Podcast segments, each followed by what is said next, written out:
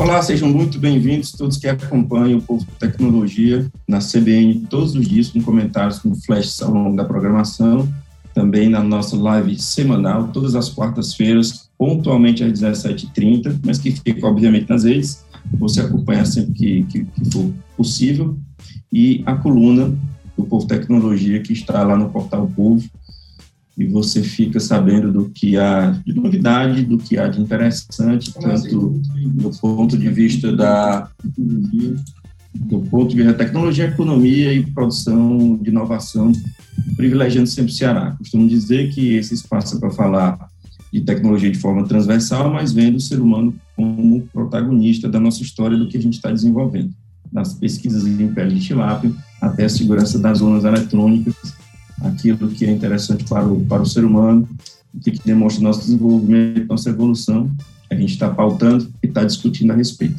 E hoje a gente tem o imenso prazer de receber aqui Matheus Mavinier, que é sócio e assessor de investimentos da Conceito XP Investimentos, e também Luciano Elmiro, diretor administrativo da Unijaguari, que é investidor e estudioso das criptomoedas. Luciano, Matheus, grande prazer por recebê-los aqui. Muito obrigado por ter aceito o nosso convite para conversar desse, desse conceito, digamos assim, que inspira paixão, inspira medo também. Eu vejo gente apaixonada por criptomoeda, como parece que é o Luciano, que a gente fala em criptomoeda, ele ri, assim, eu acho que ele é, é um dos, dos grandes apaixonados pelo conceito. Tenho alguns amigos também que adoram, mas tem gente que tem muito medo, e é absolutamente compreensível. Então, eu queria começar com o Matheus falando um pouco sobre o desenho, o desenho da, da criptomoeda, porque a gente sabe que é um desenho que, eu não vou dizer que é perfeito, porque a gente, nesse mundo, a gente é, é surpreendido a todo instante com, com novidades, né? Mas vou dizer que beira a perfeição, porque a forma como é desenhada, inclusive é, o desprendimento de quem fez, que não se sabe se foi uma pessoa, se foi um grupo ou o que, que foi, o desprendimento de jogar na rede sem ter controle sobre ela e ainda decrescendo a quantidade a, a cada quatro anos, é um, garante a raridade e a disputa. Nesse caso, eu estou falando de uma determinada criptomoeda, que é o Bitcoin. Matheus, prazer recebê-lo. Comente um pouquinho aí sobre isso, por favor.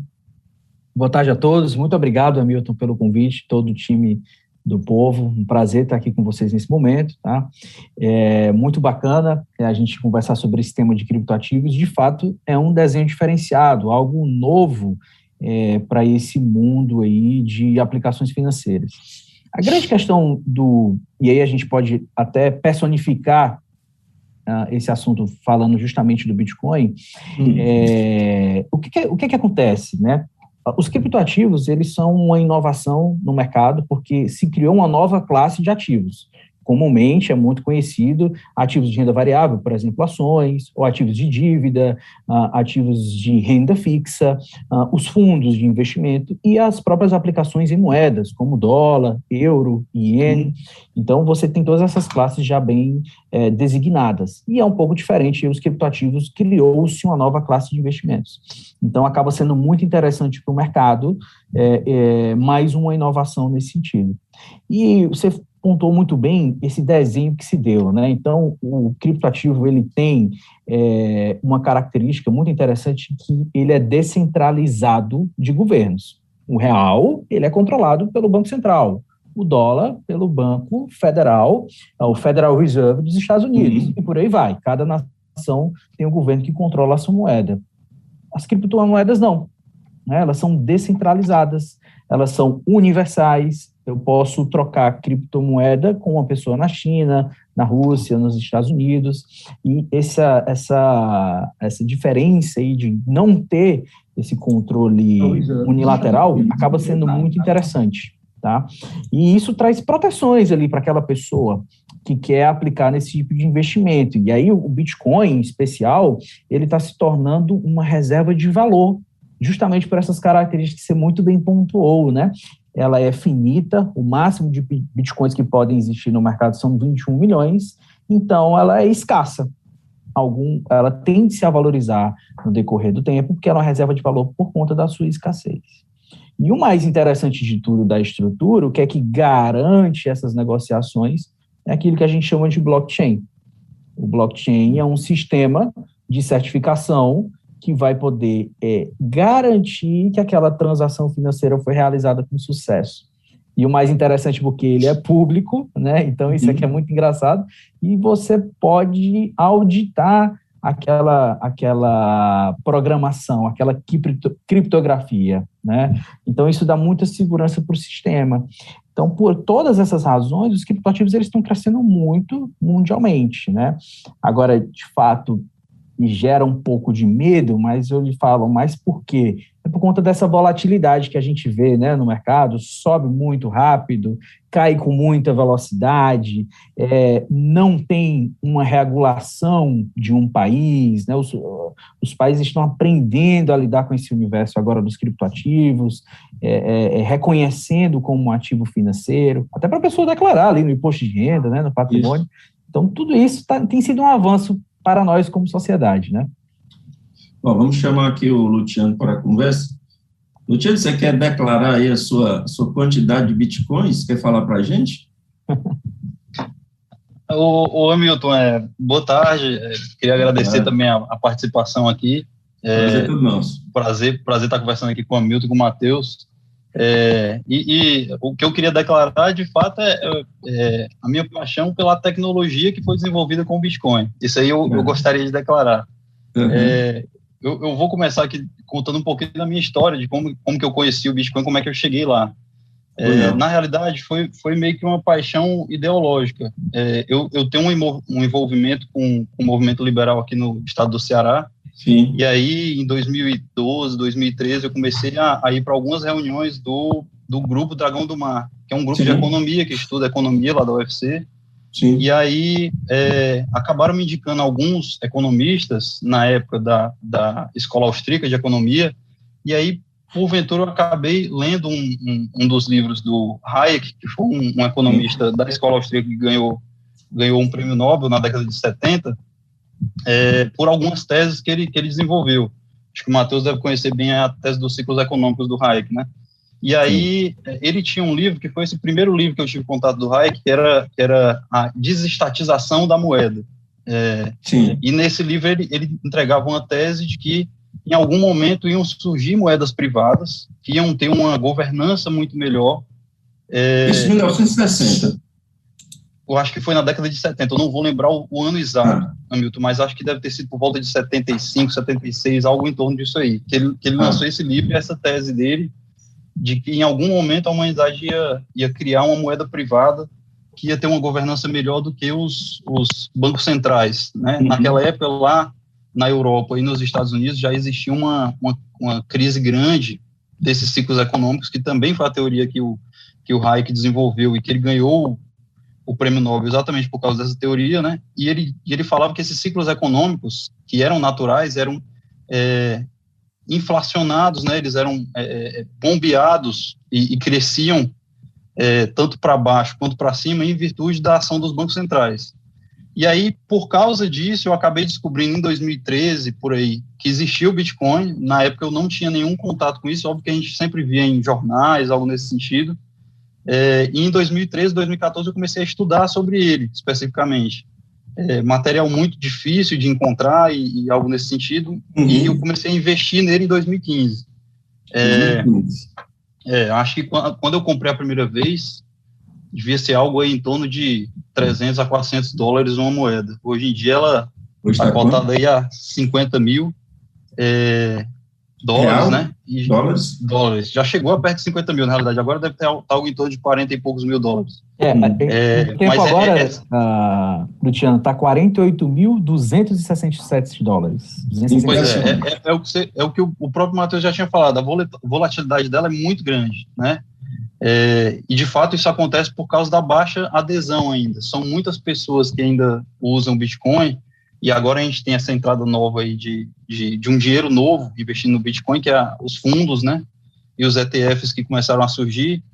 É, e aí a gente ainda tem muito aquela figura que a gente conhece no mercado como baleias, né? Essas baleias, por exemplo, a, a recente que a gente viu foi a, a Tesla, né? O Elon, Elon Musk tinha pegado uma parte do, do caixa da, da Tesla e investido em Bitcoin. No dia que ele anunciou isso, o preço da, da moeda subiu, subiu, absurdamente, e aí algumas, algumas semanas, acho que não chegou nem a meses depois, ele anunciou que por conta do, do uso de energia exagerado, ele ia tirar esse recurso do, do Bitcoin e a moeda é, caiu bastante de valor logo em seguida, né? Então, e aí é bom que as pessoas saibam que a, a relação com a energia tem pelo fato da mineração, né? Que é um processo. Exatamente. Exatamente. É, mecânico, porque é um, é um processo de, de queima de energia para computador buscando mineral, ou seja, fazer com que processamento de dados se encontrem, se encontrem e assim validar aquele, aquele Bitcoin. E é bom também que as pessoas saibam que Bitcoin é uma moeda, salvo engano, tem em torno de 3 mil, eu não lembro bem o número, mas eu lembro que é na casa do, do, do milhar, não é isso, Matheus? Sim, sim, já são milhares né, de criptoativos e muitos derivados, né? Então, hoje a gente encontra no mercado, além das moedas diretamente, existem as NFTs, existem tokens, uh, existem moedas que têm lastro específico. Uh, o próprio Banco Central está pensando em lançar o real digital, então isso está muito próximo de se tornar uma realidade. É, agora, o Bitcoin ainda detém a maior participação de mercado. Para você ter uma ideia, o Bitcoin tem mais de 700 bilhões de dólares de valor. Em segundo lugar, vai ter a Ethereum, tá? Ethereum. tem 400 bi. Então, eles dois juntos a, a, a, tem muito valor de mercado, mais de um trilhão de dólares. E aí, de fato, é, acaba, acaba sendo muito interessante esses lançamentos né, de novas moedas, porém, tem muita coisa distorcida também no mercado. O. Ali, o investidor ele tem que analisar muito bem quais são os fundamentos daquela moeda que ele está investindo e os propósitos. Né? E geralmente ah, com pouco material para esse tipo de, de, de, de, estudo, quando se trata de, de moedas menos populares. Eu estou certo ou estou errado? Ah, com certeza, sem sombra de dúvidas. Até porque elas são muito locais. Então, hum. são moedas ali, um exemplo de uma região da Ásia em específico, e por algum motivo vai passar uh, quando você abrir o seu home broker é, dentro ali de um exchange você opera. Então, até você encontrar a origem dela, saber para que, que ela foi lançada e qual é o benefício de utilizar aquela moeda, é um material um pouco mais escasso de se entender, né? Então, poxa, se é entender de fato só o Bitcoin já é difícil, quem dirá 3 mil ativos diferentes, né? É, é bem, é, é bem complicado. Você, você, você investiu apenas em Bitcoin ou alguma outra moeda?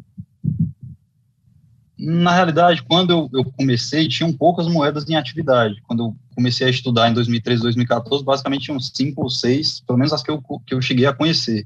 Hum. É, e aí, com o tempo, foram surgindo muitas, né? Na realidade, é muito fácil você criar uma, uma moeda, o, o Hamilton. Se você quiser hoje, em 30 segundos, você consegue criar o Hamilton Coin. Você pega o, o Bitcoin e faz uma, um fork que chama dele, né, que na realidade é uma imitação, você copia ela. Copiando o código. Exatamente, porque o código ele é aberto, né? Isso, inclusive isso é uma vantagem muito grande do Bitcoin, porque de 2009 para cá, quando ela entrou em atividade, é, ou de 2008 para cá, quando ela foi divulgada que entraria em atividade, vários criptógrafos, programadores e etc. É, fizeram sua, sua, sua auditoria no código e nunca conseguiram encontrar uma forma de é, burlar o código. Né? Existem uhum. formas de fazer ataque para atrasar a rede, mas você não tem uma forma de fazer ataque para, enfim, burlar a rede. Você não consegue burlar, você só consegue atrapalhar com que a rede funcione por alguns é, por algum tempo, dependendo também dos mineradores. Né? Isso é uma coisa um pouco complicada de entender, mas basicamente é isso. É, então, assim, quando eu comecei, em 2015, basicamente existiam poucas moedas, né? A Ethereum já existia, é, Litecoin, Bitcoin e alguns poucos. Então, comecei investindo basicamente em Bitcoin é, e como se todo... Dedicou, se dedicou somente a ela. Foi porque o, o grande ponto é, do Bitcoin é exatamente esse ponto. Como é um mercado muito novo, as criptomoedas é um mercado muito novo, é, tem gente boa entrando, tem gente ruim entrando com, uhum. com uma, uma intenção. Então, você acaba vendo muita propaganda que você acha que é uma coisa confiável, mas acaba sendo golpe ali, né? É, eu, inclusive, no começo caí muito golpe. A sorte é que eu comecei pequeno, para ir aprendendo, para ir entendendo o mercado. E depois foi que eu comecei a entender como é que era a forma correta de, de investir. Mas, Luciano, quando você entrou, não haviam carteiras, produtos de mercado, de, de, de, de agências, de, de, de corretoras. Estou enganado? Não, haviam. haviam mais menor quantidade, menor escala e menor quantidade, né? Inclusive eram muito é, complicadas. Por exemplo, teve, teve é, é, corretora de Bitcoin que, eu, que eu, eu, investi no começo que teve conta bloqueada pelo, pelo, sei lá, ela tinha uma conta no Bradesco onde ela recebia os reais para negociar os bitcoins com os compradores. E era uma uhum. empresa com CNPJ, etc. Só que o banco, por ver uma operação esquisita ali na, na, na conta da corretora, acabou bloqueando a conta da corretora. E aí, ação judicial para conseguir liberar. Falta de expertise da, da corretora.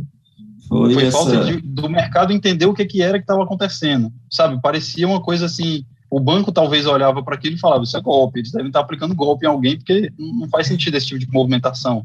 Entende?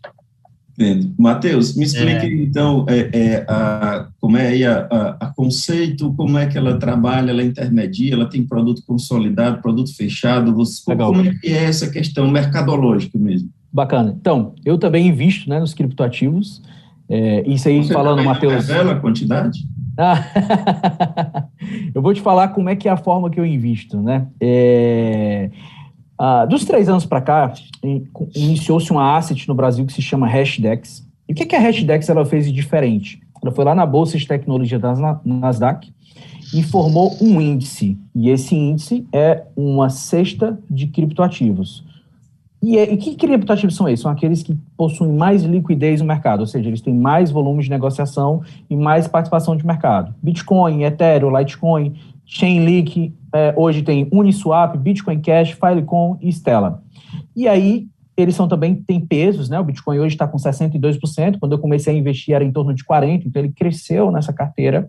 E aí, esse índice uh, se chama Nasdaq Crypto Index, e ele é negociado na Bolsa Nasdaq, e ele justamente uh, uh, acompanha a variação desses criptoativos. E aí foi uma maneira regulada e segura junto à SEC, que é a agência que regulamenta os investimentos nos Estados Unidos, e ele replicou esse índice aqui no Brasil através de um ETF, como o Luciano bem, bem pontuou, que é o Hash 11. E aí eles abriram o IPO do Hash 11, é um ETF negociado na nossa Bolsa de Valores. Que é muito legal é para o investidor. É desse IPO que se forma o, o, o lastro? pois não? é.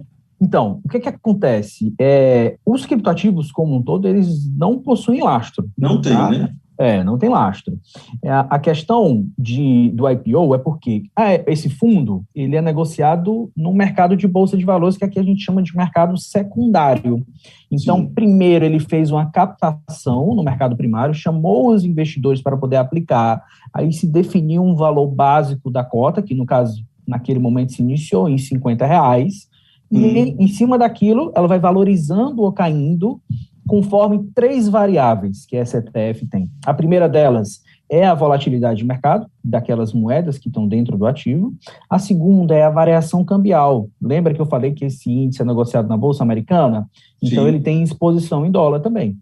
E a terceira é o fluxo de mercado. Se entra Sim. um dia com muita especulação, muita gente comprando, é a tendência é que aquela ETF possa até subir mais do que a variação daqueles ativos. Então, hoje, esse é o nosso investimento principal em criptoativos, né? Eu acho fantástico é, trabalhar com criptoativos nas carteiras, nos portfólios que a gente assessora. Por quê? Porque é um ativo que não tem correlação com os outros investimentos do mercado. Matheus, o que é isso? Correlação é o seguinte: é para você medir como é que são os movimentos daqueles ativos. Hum. Vou te dar um exemplo bem clássico, Hamilton. É, normalmente, quando a bolsa sobe, o dólar cai. Você já percebeu hum. isso? Ok, certo. Então, eles têm uma correlação negativa. E certo. quando o dólar sobe, a bolsa cai. Já os criptoativos não.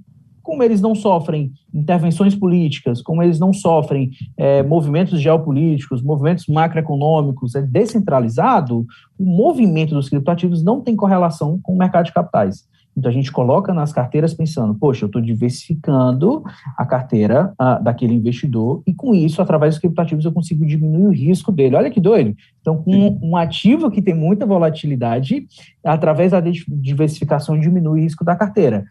Vamos falar que nos últimos dias, faz dois meses que a Bolsa vem realizando forte, saiu de 131 mil pontos, foi batendo em 114, e o Bitcoin no cenário inverso Hash 11 subindo. Então, isso melhorou nas aplicações. A gente faz esse estudo tá, da, nos portfólios para poder é, usar também através dos criptoativos uma maneira de diversificação e trazer valor. Esse é o primeiro valor. E o segundo, Hamilton, sendo bem breve, é uma espécie de seguro.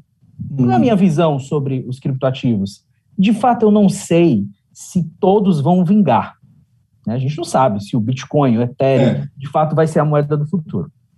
Porém, isso está criando um valor muito grande, né? Poxa, mais de um trilhão de dólares de, de valor de mercado, a gente não pode ignorar, né? Não. Então, eu coloco uma parcela da carteira em criptoativos como uma espécie de seguro. Se daqui a 10 anos isso realmente for o futuro, eu me expus àquela volatilidade, àquele crescimento, e o meu dinheiro não perdeu valor ao longo do tempo, uhum. entendeu? Então, é, é muito é, nesse sentido.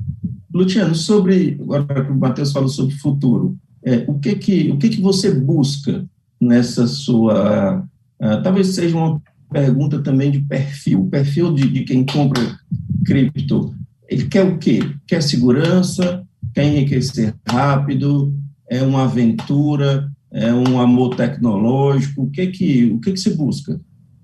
O, o Hamilton, essa é uma, uma, pergunta realmente muito complexa, porque vai variar muito de pessoa para pessoa que está entrando em contato com aquela tecnologia. Se a gente for falar de Bitcoin especificamente, ou de algumas criptomoedas, se a gente fechar um pouco o ciclo, eu acho que a, pessoa que vai responder, e eu respondo por mim quando falo isso, ela vai responder algo muito parecido com o que o, o Matheus acabou de citar para a gente. Na realidade, é para reduzir um pouco a fragilidade da sua, dos seus investimentos, né? E pensando no longo prazo, é, é investir em algo que tenha uma correlação é, não parecida com os outros com os outros investimentos que você tem. Então você acaba deixando sua carteira um pouco mais é, antifrágil, se a gente pode citar uma, uma, frase, uma, uma palavra com algo próximo disso. Mas assim, tem o, o, grande ponto das criptomoedas, se a gente for é, abrir um pouco o escopo, é que elas têm é, utilizações diversas. Né? Se você for colocar o Bitcoin, por exemplo, Luciano, o que é que você acha que o Bitcoin vai ser no futuro? É, por todas as características que eu tenho visto, eu acho que o Bitcoin no futuro vai ser algo muito parecido com o que o ouro é hoje. Ele vai estar tá se aproximando em algo parecido como uma, uma, uma possibilidade de reserva de valor é, que seja mais fácil de você levar e trazer é, do que ouro, né? Do que um, um, um lingote de ouro ou algo desse sentido. Com, é... com, a diferença, me perdoe, que o ouro eu posso, eu posso encontrar um veio de ouro, uma, uma mina o mundo pode descobrir isso em qualquer lugar, mas o código do, do, do, do, Bitcoin, até para a segurança dele, aponta para uma diminuição, portanto, para uma raridade. Exatamente. Exatamente. No, no, código, ele vai chegar a um máximo de 21 milhões de moedas, né? Embora isso possa ser fracionado inúmeras vezes, é, chegando a uma unidade pequena que a gente chama de Satoshi, que foi inclusive uma homenagem ao, ao, ao nome do, ou ao, ao é, pseudônimo da pessoa que criou, né, que é o Satoshi Nakamoto, que ninguém sabe quem é. Mas é, é se você for pensar nessa, nessa parte, esses 21 milhões, boa parte deles já deve ter se perdido, né? Tem, tem muitas histórias de pessoas que perderam, que deixaram esses bitcoins em, em, em o que a gente chama de, de, de estocamento frio, né? De, de, armazenamento frio, que é pendrive, é, uhum. é, HD ou algo nesse sentido, ele perdeu o aparelho. Então já era, nunca mais ele vai achar. Ou então a pessoa tinha uma carteira e tinha bitcoins dentro daquela carteira, mas ele perdeu a senha da carteira e não consegue achar mais. Ele perdeu aqueles bitcoins e não tem como recuperar mais. Uhum. Então, assim, desses 20 mil, 21 milhões, provavelmente no futuro, quando chegar nesse período de, de acabar a mineração para a criação de nova, novas moedas, provavelmente a gente não vai ter os 21 milhões, vai ter menos disso.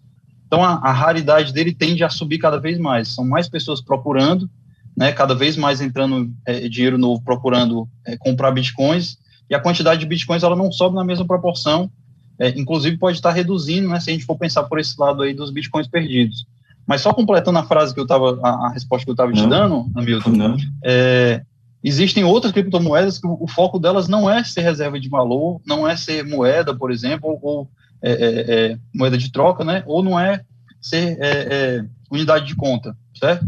Tem moedas, por exemplo, como a Ethereum ou a Cardano, que a gente sabe que o, o objetivo deles é ser uma plataforma de lançamento de softwares ou de, de, de registros, registros em blockchain para outras empresas. Né? Então, elas têm se desenvolvido, apesar de você poder usá-las como moeda, assim como o Bitcoin você usa, mas você claramente, quando está usando a moeda, você vê que ela não foi feita para ser moeda. Ela tem uma demora para fazer a, a, transação, ela cobra uma taxa muito cara para fazer a transação, é, mas ela é muito boa para outras utilidades. Né? E aí eu acho que o grande ponto da tecnologia é, é apontar para um, um futuro que a gente não consegue imaginar o tamanho que isso pode se transformar daqui a 10, 20 anos, né?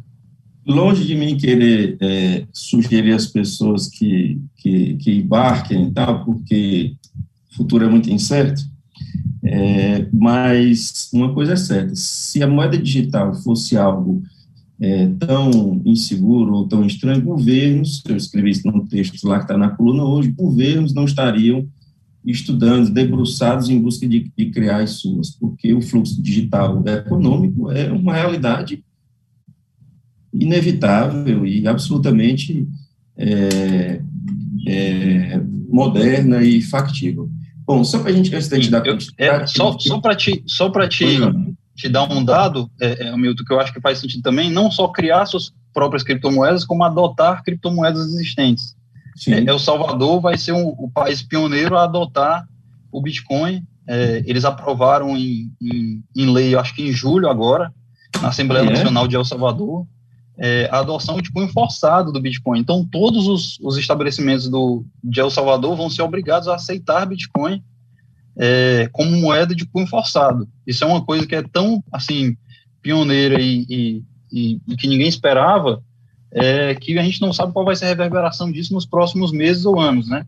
A, lei foi aprovada recentemente e eles Mal agora que estão começando a adotar mal comparando, é, para quem estranha essa questão da adoção de novas moedas, nós temos o Palma aqui, nós temos a, a, moedas aqui, né? Bancos comunitários, né? Bancos comunitários, então isso é previsto pelo, pelo, pelo, pelos códigos e Banco Central, e isso é, tem todo, todo um entendimento econômico que está assentado numa, numa, num conceito é, factível. Bom, só lembrando para quem entrou agora que nós estamos conversando com o Matheus Mavinier, que é sócio e assessor de investimentos da Conceito XP Investimentos, e também Luciano Elmiro, que é diretor administrativo da Unijaguaribe, investidor e estudioso das criptomoedas. Aqui, para o final, eles vão dizer cada um quanto eles têm de Bitcoin nas suas carteiras. E nós, conosco aqui, o Rafael Gama disse que é seu fã, viu, é, Matheus? Sou fã do Mivinier, esse conhece muito o meu professor. Francisco Ramos está por aqui, obrigado, Francisco. Alcino Martins, acompanho tudo que ele posta no Instagram, só conteúdo relevante. O Matheus é fantástico. É, Glauber Moura diz também, valeu, Matheus. Competência em pessoa. Sérgio Araújo, meu querido Sérgio Araújo, está sempre conosco aqui. Sérgio, Sérgio, Sérgio Araújo diz o seguinte, professor Sérgio, é, por favor, quem ganha com as criptomoedas? Como um leigo em economia pode entender como elas funcionam e como fazer investimento nelas. Embora a gente tenha começado com isso, Matheus, se quiser dar um, um resumozinho para o professor Sérgio, o que é e como é que se, como é que se movimenta, é interessante. Legal, muito bacana. É, no caso do Bitcoin, tá? Imagine a pessoa que vai ganhar é uma pessoa que compra é, é, a, é a conta do comerciante. É a mesma coisa que vender, comprar um quilo de arroz por um real e vender no mercantil por dois, três, quatro reais. O Bitcoin, num determinado momento, por exemplo, o Luciano comprou a mil dólares a moeda e agora está 48 mil. Se ele vendesse, ele ganharia toda essa valorização é, durante esse período. E se a gente comparar essa valorização com a média de retorno do mercado, por exemplo, um CDI ou um índice Bovespa, foi muito maior. Então, acaba sendo bastante interessante, tá? Ah, agora, por exemplo, os tokens. Os tokens, eles estão, eles estão sendo muito utilizados, por exemplo, até em time de futebol ali na Europa, é uma forma de financiar operações do time. Ele capta recursos a mercado em troca de a pessoa comprar tokens daquele time e esse token depois é negociado no mercado secundário. Então, é uma forma também de financiamento. Então, como o Luciano falou, para cada criptomoeda, ela tem uma finalidade específica e isso tem que ser estudado, né? Mas, basicamente, o investimento em criptoativos é você entender que aquele ativo tem um potencial de valorização ao longo dos anos e eu vou ganhar com essa valorização. É diferente de investir, por exemplo, numa empresa, que essa empresa, além da valorização dela no mercado, ela pode distribuir lucros e dividendos para os seus acionistas. Então, são outras formas de ser remunerado. O Bitcoin não. É, e os criptoativos é você entender que esse ativo pode se valorizar ao longo dos anos. Ok. É, Luciano, eu, eu acho que eu interrompi você quando você estava no seu raciocínio. Você quer retomar? É, não, estava falando só da questão lá do, de El Salvador, né? Porque o, a, a, lei ela foi aprovada recentemente, salvo engano, foi junho ou julho que eles aprovaram na Assembleia Nacional, e aí tinha uma, um prazo de, de adequação da lei, de, de, de, é, de vigor, né? Para entrar em vigor a lei. É, salvo engano, é, essa semana eles criaram um, uma espécie de fundo lá para ajudar na conversibilidade, que, salvo engano, El Salvador usa como moeda, não, eles não têm moeda própria, eles usam o dólar americano como moeda corrente do país. É. E aí eles aprovaram é, essa semana, não aprovaram, né, mas começaram, porque já, tava, já fazia parte do plano que estava descrito em lei. É, eles fizeram um fundo de 150 milhões de dólares para fazer a, a conversibilidade do dólar para o Bitcoin, né? É, que o Banco Central deles vai, vai ajudar nisso os bancos da, da, da economia, do sistema financeiro deles.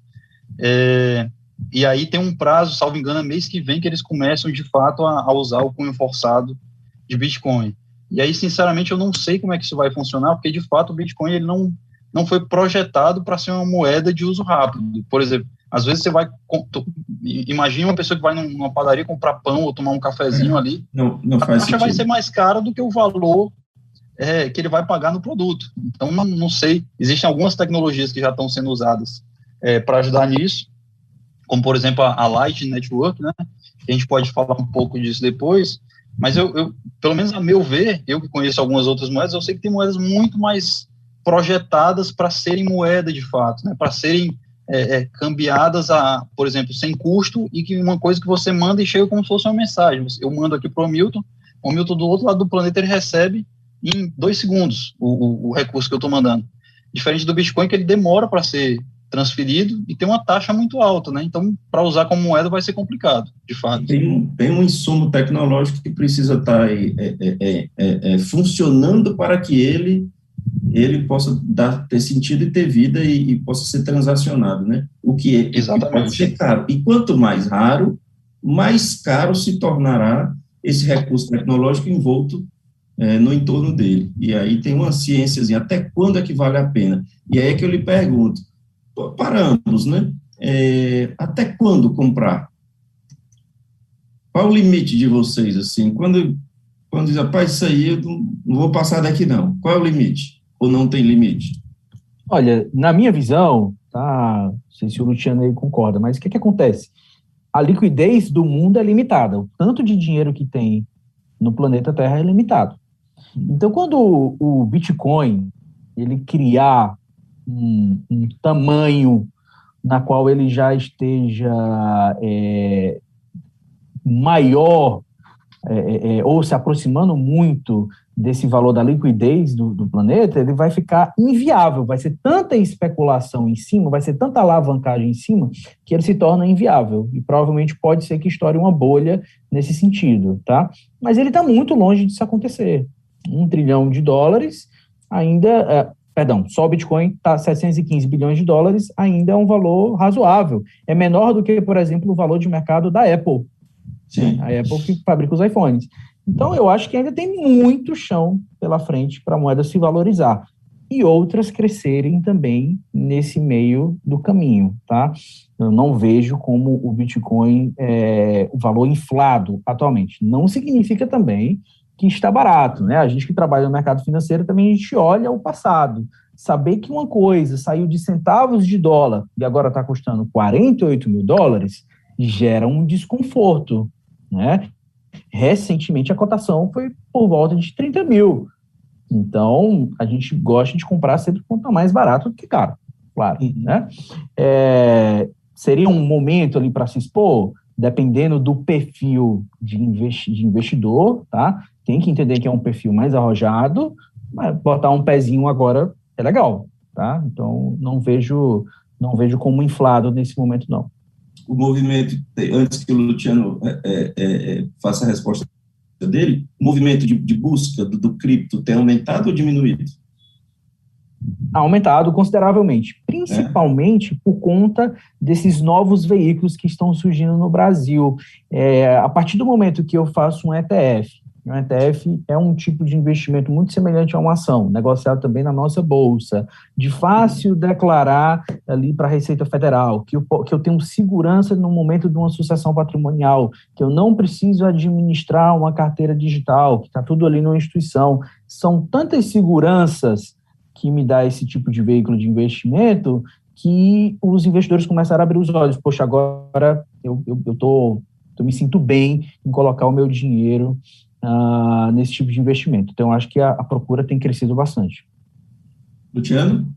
Sobre limite para realizar só, ou para. Só para puxar um pouquinho o gancho do que o Matheus falou, é, Hamilton, eu, eu, assim, para começar a investir em 2015, eu acho que muitos brasileiros que que começaram em 2015 devem se sentir como eu. Foi meio que uma coisa desbravador, assim, porque Sim. a Receita Federal não, não identificava aquilo, ela, ela, ela, simplesmente não, não dizia o que, que era. Ela não identificava como ativo nem nada. Acho que em 2016 ou 2017 que eles começaram a falar, Bitcoin é um ativo você tem que declarar. Ah, e já, Mas, já é declarável? Já, já, já é, é. Ah, 17 ou 18, eu não lembro qual foi o ano que eles, que eles soltaram a normativa que passou a, a a permitir a declaração do Bitcoin, porque antes nem, assim, eles não identificavam o que era Bitcoin, é como se você estivesse declarando... se quisesse. É, eu tenho dois pendrives. A Receita não quer saber disso, ela nem sabia é. o que, que era o Bitcoin, entendeu? Então, em 2017 ou 2018, não lembro exato ano, mas eles soltaram a normativa que a gente pôde fazer a declaração, então começou a ser reconhecido pela legislação, né? Isso já foi um, um grande avanço. É, de lá para cá surgiram várias é, exchanges brasileiras, né? Que são as corretoras de, de de negociação de Bitcoin.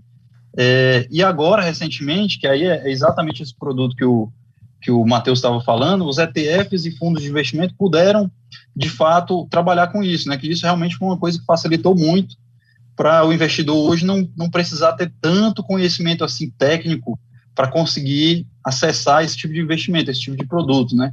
Então, uhum. hoje está muito fácil. Por exemplo, é, amigos que antes vinham me perguntar como é que faziam para investir, eu tinha que passar ali duas horas explicando para ele básico do básico para ele conseguir chegar lá. Hoje em dia eu falo simplesmente isso, cara. É, lá na tua corretora, tu procura comprar um desses ETFs ou um desses fundos de investimento que tu já vai estar exposto a isso e, e assim facilitou muito. O investidor comum hoje consegue chegar no Bitcoin, né? E aí você só voltando para a pergunta, você tinha me perguntado sobre o, o limite, né? Limite, isso. Até onde isso aí vai? Eu, eu acho que pelo menos no meu, no meu, na minha forma, no meu ponto de vista, eu acho que a gente tem que pensar isso mais de forma individual. É, a forma que eu aconselho é que ninguém se exponha a Bitcoin de forma, é, como é que eu posso falar aqui, de forma é, sem pensar no resto da sua carteira, né? Então, eu acho que o limite da exposição, não só o Bitcoin, mas o mercado de criptomoedas como um todo, tem que ser um limite racional e que você entende que, que, que faz sentido ter os ganhos e perdas daquele, daquele mercado que é muito volátil, né? Agora, se você me perguntar da tecnologia em si, fica uhum. difícil da gente realmente descrever qual é o limite da tecnologia, porque, como eu estava falando, são muitas aplicações. Por exemplo, para você ter ideia... Mas a minha, a minha é, pergunta, Luciano, é mais pessoalizada mesmo, assim. Ah, é certo. Entendi. O seu limite, assim. É porque eu acredito que investimento vai muito da ousadia de cada um, vai muito do objetivo de cada um independente de, de, de se convencional ou se mais, mais moderno, mas é, eu queria saber se você tem um limite. Tenho, tenho. Limite é um puder... objetivo ou é um valor? Não, na realidade é um percentual. Eu, eu, eu não passo de 25% da minha carteira é, em investimentos expostos ao dólar. E, e, o Bitcoin, assim como outras criptomoedas, são investimentos expostos ao dólar, né?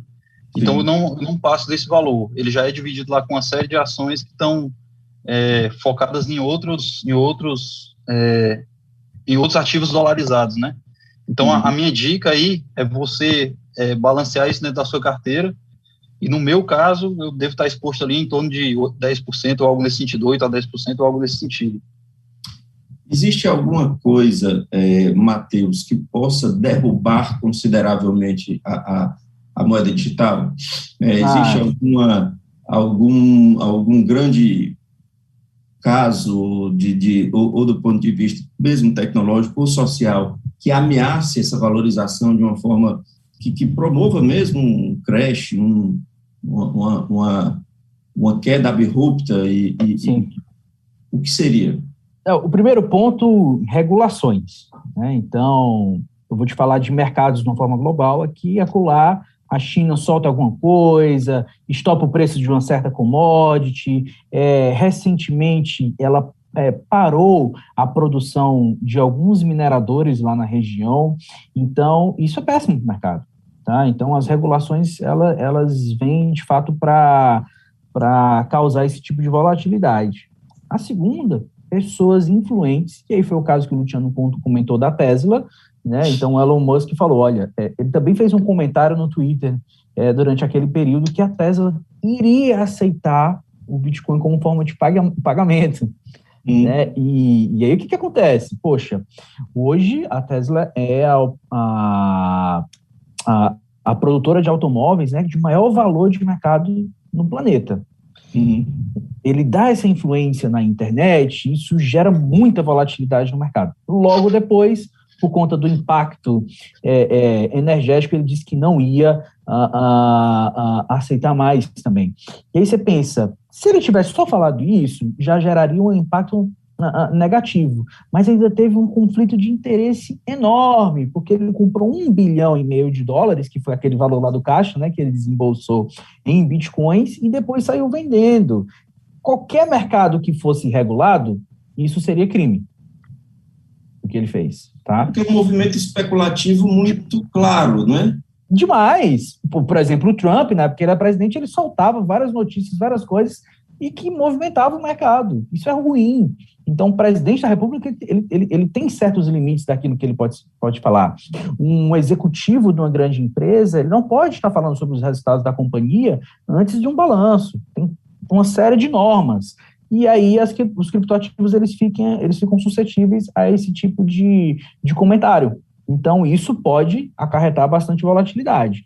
Notícias, né, pessoas influentes, pessoas que movimentam a economia, soltando determinados é, é, é comentários ou ações que vão aceitar, ou o que eu também falei anteriormente em relação às regulações locais, né, proibindo o tipo de negociação. Então, enquanto El Salvador está muito à frente, né, ali liberando para comercialização, a China já está indo para um outro caminho, né? Oposto. Comentário aqui típico de, do, acho que os liberais vão gostar, é dizer que, que quando os governos põem a mão gera um problema e pode haver, se regulamentar ou se buscar algum tipo de regulamentação, perde valor, né? O governo bota a mão e dá problema mas se não regulamentar, você está à mercê das baleias e dos, dos, dos, enfim, dos comentários de gente poderosa, e aí, é, enfim, é uma situação difícil. Total. Bom, a, a torcida aqui pelo, pelo Matheus é grande, tá? Mas nós temos aqui, é, agradecer a presença da Valdete Carneiro, Rosa Maria Ramos, Matheus Cacau, Alex Coelho, etc. Muita gente participando aqui. Tem um comentário que eu achei interessante aqui do André Serafim, que diz BR Malls, se eu estiver lendo corretamente, uma das maiores redes de shopping centers do país vai instalar máquinas que permitem conversão rápida entre reais e criptomoedas. Ainda não tinha lido isso, isso a respeito, não. Isso é verdade? Alguém ouviu falar nisso? Então, vou me certificar agora sobre o assunto.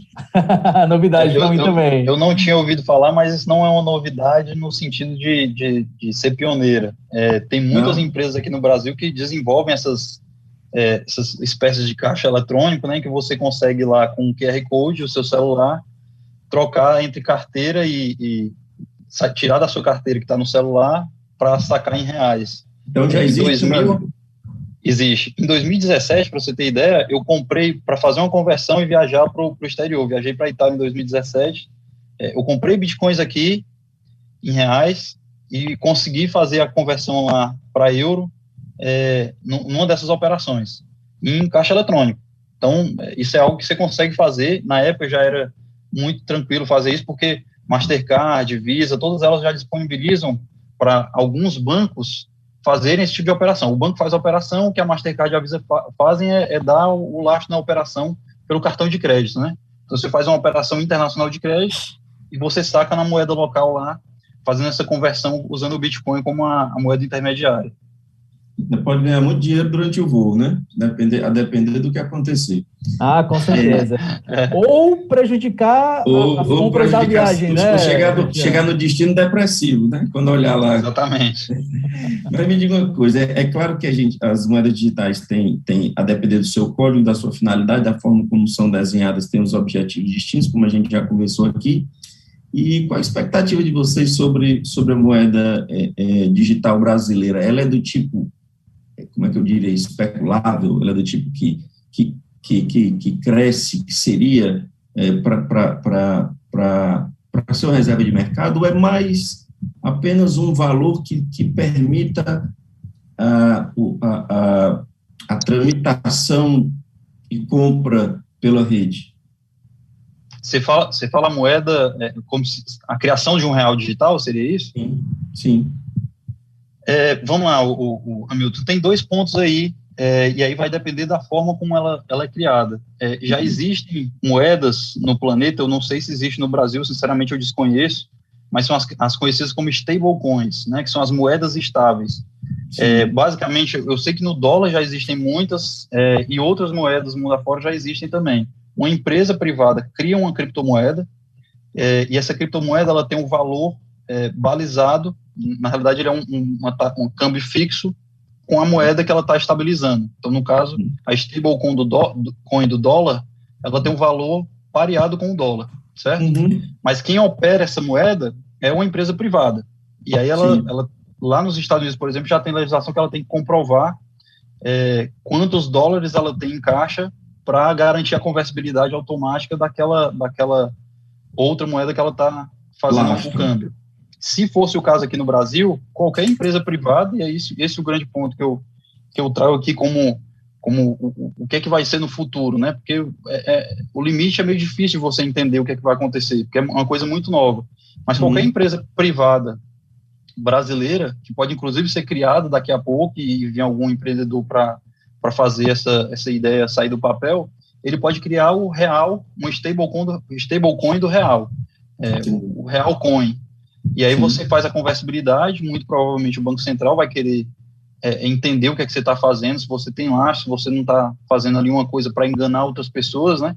Mas se você conseguir entregar uma rede de, de conversibilidade, como faz aí o Banco Palmas e todos os mais de 50 bancos comunitários que tem no, no Brasil, né? Você consegue criar uma, uma economia aí, é, talvez dentro de um bairro, dentro de uma localidade, dentro de uma cidade, que traga benefícios, né, para as pessoas, é, só para você ter uma ideia, e eu, eu, gosto muito desse caso específico, eu, eu, não me lembro qual é a cidade, mas existe uma cidade, salvo engano, no Maranhão, que eles têm um banco comunitário lá. E eles passavam muito por assaltos, né? Porque é uma coisa muito comum que a gente vê nos, nas cidades de interior. Hum. Você não tem uma polícia militar muito forte, muito presente no, no, município, que é um município pequeno, e aí você tem lá, lá três, quatro policiais, e aí chega uma gangue dessas, né, que a gente vê acontecendo o tempo todo nos jornais, e, e assalta a agência bancária, assalta correios, assalta supermercados, Uhum. se você tem o poder público ali presente para dar condições de fazer isso.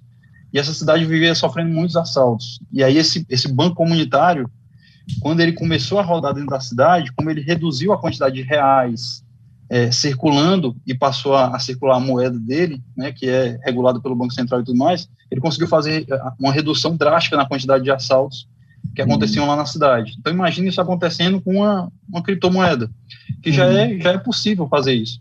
Uhum. Né? É, então isso aí vai depender muito de como esse real digital vai vir. Se ele vier pelo, pelo Banco Central, é, que é possível também, né? o Banco Central já está se atualizando nesse nível, nessa, nessa direção, já está entrando com a iniciativa do Open Banking, já começou o Pix, já está trazendo uma série de tecnologias que podem ajudar aí o, o cidadão brasileiro, e isso seria mais uma, uma forma de ajudar. Se ele for nesse, nesse sentido, a única coisa que eu vejo como preocupação, de fato, é porque o, o, o, a forma, a ideia por trás das criptomoedas era, de fato, ter um controle ou uma previsão é, na emissão dessas moedas, né? A grande crítica que acontecia e os, os papers que o, que o Satoshi Nakamoto lançou antes e todos os outros é, criadores de criptomoedas lançaram foi sempre criticando essa questão de toda vez que acontece um, um, um problema econômico, a, a, solução dos bancos centrais sempre é, é pensando aí na, na, no quantitative easing, né? Que, que a gente pode ah. traduzir aí como se fosse uma, uma, um aumento da quantidade de moeda na economia. Gente, é, eu preciso encerrar aqui o, o, o, a nossa, nossa apresentação, nossa live, mas eu gostaria de lançar aqui uma última questão muito básica, mas eu acho que muito didática e necessária para quem nos acompanha, que é, quem estiver interessado, começa por onde? Começa fazendo o quê? Certo? Então, vamos ao Matheus e o Luciano encerra, pode ser? Matheus, quem quer começar, procura fazer o que, procura quem? Legal, legal. Então, a, a minha sugestão para quem quer começar a investir em criptativos é primeiro entender o risco né, daquele investimento e buscar uma orientação profissional e saber onde investir adequadamente seu dinheiro e principalmente é, o que o Luciano falou, qual o tamanho daquele investimento em relação à carteira, tá? Então isso é muito importante, né? E aproveitando o ensejo, né, me colocar à disposição juntamente com todo o time da Conceito Investimentos para poder auxiliar esses investidores que desejam iniciar nesse mercado de criptoativos. Então, é, é, a gente está aqui à disposição para lhe ajudar nisso. Tem, tem valor mínimo? Ah, sim, sim. Para iniciar com uma assessoria, possui um valor mínimo, tá? Mas o investimento em criptoativos e acessar na Bolsa de Valores, ah, as ETFs, elas são bem democráticas. Por exemplo, o Hash 11, que eu citei, está por volta ali de 45, 46 reais por cada ETF, né? Existe também uma dedicada de Bitcoin, que está por volta de 50 a 60 reais. Então, hoje, o investidor com menos de 100 reais, ele já consegue ter esse Começar. tipo, acesso a esse tipo de ativo. É bem, é bem acessível. Tá. Luciano, para quem quer começar, vai ter menos do que você lá em 2015, né? É, Milton, se eu, se eu fosse responder com base na, naquela questão de 2015, eu ia demorar duas horas aqui para responder e não ia sair do lugar. Hoje é, é muito mais fácil e a minha dica, eu, eu sigo aí o Matheus.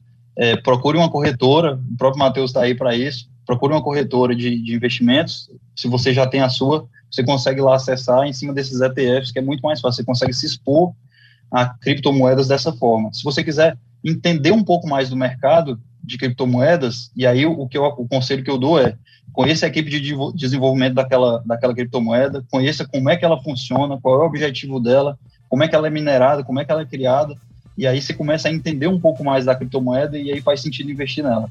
Se você não tem esse conhecimento e quer pegar as que são líderes de mercado e já tem uma confiança bacana, já, já são consolidadas, vai em cima dos ETFs, que é muito mais fácil, tem o Hash 11, tem todos os ETFs que já foram lançados e com investimentos voltados para isso, que vão te dar uma confiança bem maior e, e tem a vantagem de serem é, ali reguladas e, e, vistoriadas pelos órgãos é, competentes aí, né?